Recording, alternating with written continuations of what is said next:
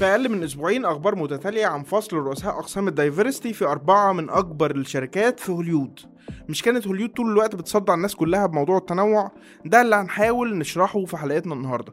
أنا محمد شوشة ومعايا سالي حسام في بودكاست سين جيم في دقائق.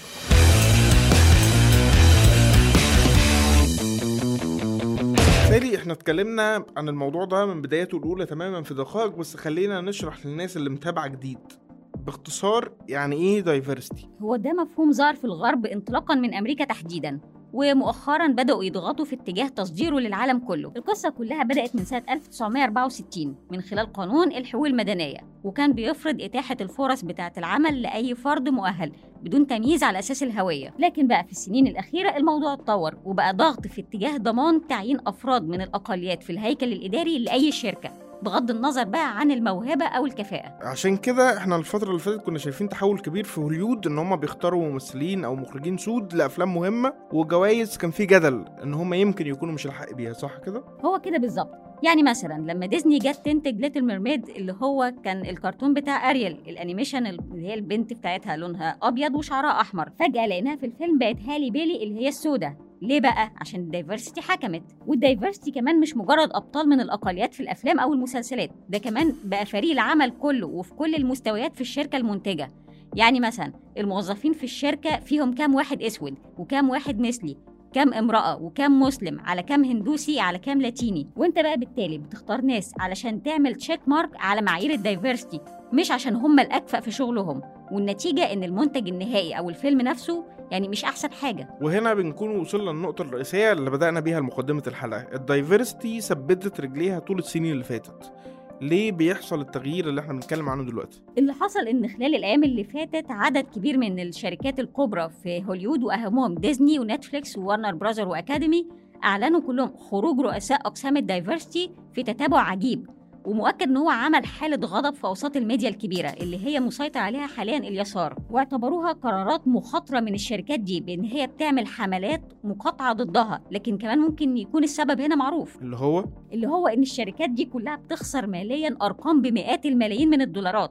في نفس الأسبوع اللي خرجت فيه مثلا رئيسة قسم ال diversity من ديزني كانت التقارير المالية بتقول إن الشركة خسرانة 900 مليون دولار في الأفلام بتاعت اللي هي بتدعم الصوابية بشكل بترفضه العائلات التقليدية. كمان وارنر براذر اللي هي المنافسة لديزني حالتها مش ولا بد لأن أفلام ال diversity فيها وقعتها جدا زي فلاش وحملات المقاطعة بتاعت اكوامان في الجزء الثاني كانت بسبب الأبطال بتوع الأفلام دي. تحديدا ازرا ميلر وامبر هيرد والاثنين من مجتمع ال جي بي تي كيو رغم إن طبعا سمعتهم في الأرض لكنهم استمروا في الأدوار بتاعتهم عشان محدش يقدر يقول كلمة على ال diversity. بس يعني يمكن أنت دلوقتي شوية في نبرة تجني على ال diversity يعني إحنا طول الوقت الأقليات في الغرب بتبقى مضطهدة وبيطلع عين اللي جابوهم يعني فلما نيجي حد بيحاول يرجع لهم حقهم. فين بقى نقطة الاعتراض منك على الموضوع ده؟ لأن الموضوع دلوقتي اتطور مؤخرا لضمان تمثيل الأقليات بغض النظر عن الكفاءة واتعملت أقسام ال diversity لتحقيق الهدف ده. فإحنا هنا تجاوزنا نقطة تحييد عناصر الهوية في اختيار الموظف لضمان فرض هوية معينة باعتبار إن هي مدخل للوظيفة. فبدل ما أنت بتكتب في ال CV مؤهلاتك إيه ومهاراتك إيه بقيت تكتب مثلا مسلمة محجبة من أصول أفريقية سوداء أو ملونة ويا حبذا بقى لو مثلية أو transgender أو غيره. وقسم ال diversity في مكان العمل هيضمن لك الوظيفة حتى لو في حد تاني أكفأ منك. طيب إحنا اتكلمنا عن إن في اتجاه إن في إقالات لرؤساء الأقسام دي. هل نقدر نعتبره إن هو مؤشر لتعديل مسار ولا مجرد حركات فردية نتيجة أنا شركة خسرت فهشيل واحد وأجيب غيره في الاقتصاد عموما صعب نقول ده إن ده توجه عام لكن في هوليود في حالة صدمة تحديدا لأن الخسائر المالية في 2022 2023 كانت كبيرة جدا في الاستوديوهات اللي هي الضخمة وكانت متتالية. آخرها مثلا فيلم فلاش وفيلم إنديانا جونز اللي هو إنتاج شركة تبع ديزني ووقع قدام Sound of Freedom اللي هو إنتاج مستقل. وكان محطوط على الرف كمان من خمس سنين وبتكلفة إنتاج 14 مليون بس وده كله حصل من غير دعاية كبيرة للفيلم. بس يعني الموضوع ده برضو حصل في أزمة البنوك لو فاكرة كنا وإحنا بنعمل search على الموضوعات كان في كلام كتير على ان يعني فكرة أقسام ال diversity في في البنوك دي كانت موجودة وكانت حاضرة وكان في أزمات في في الاختيارات.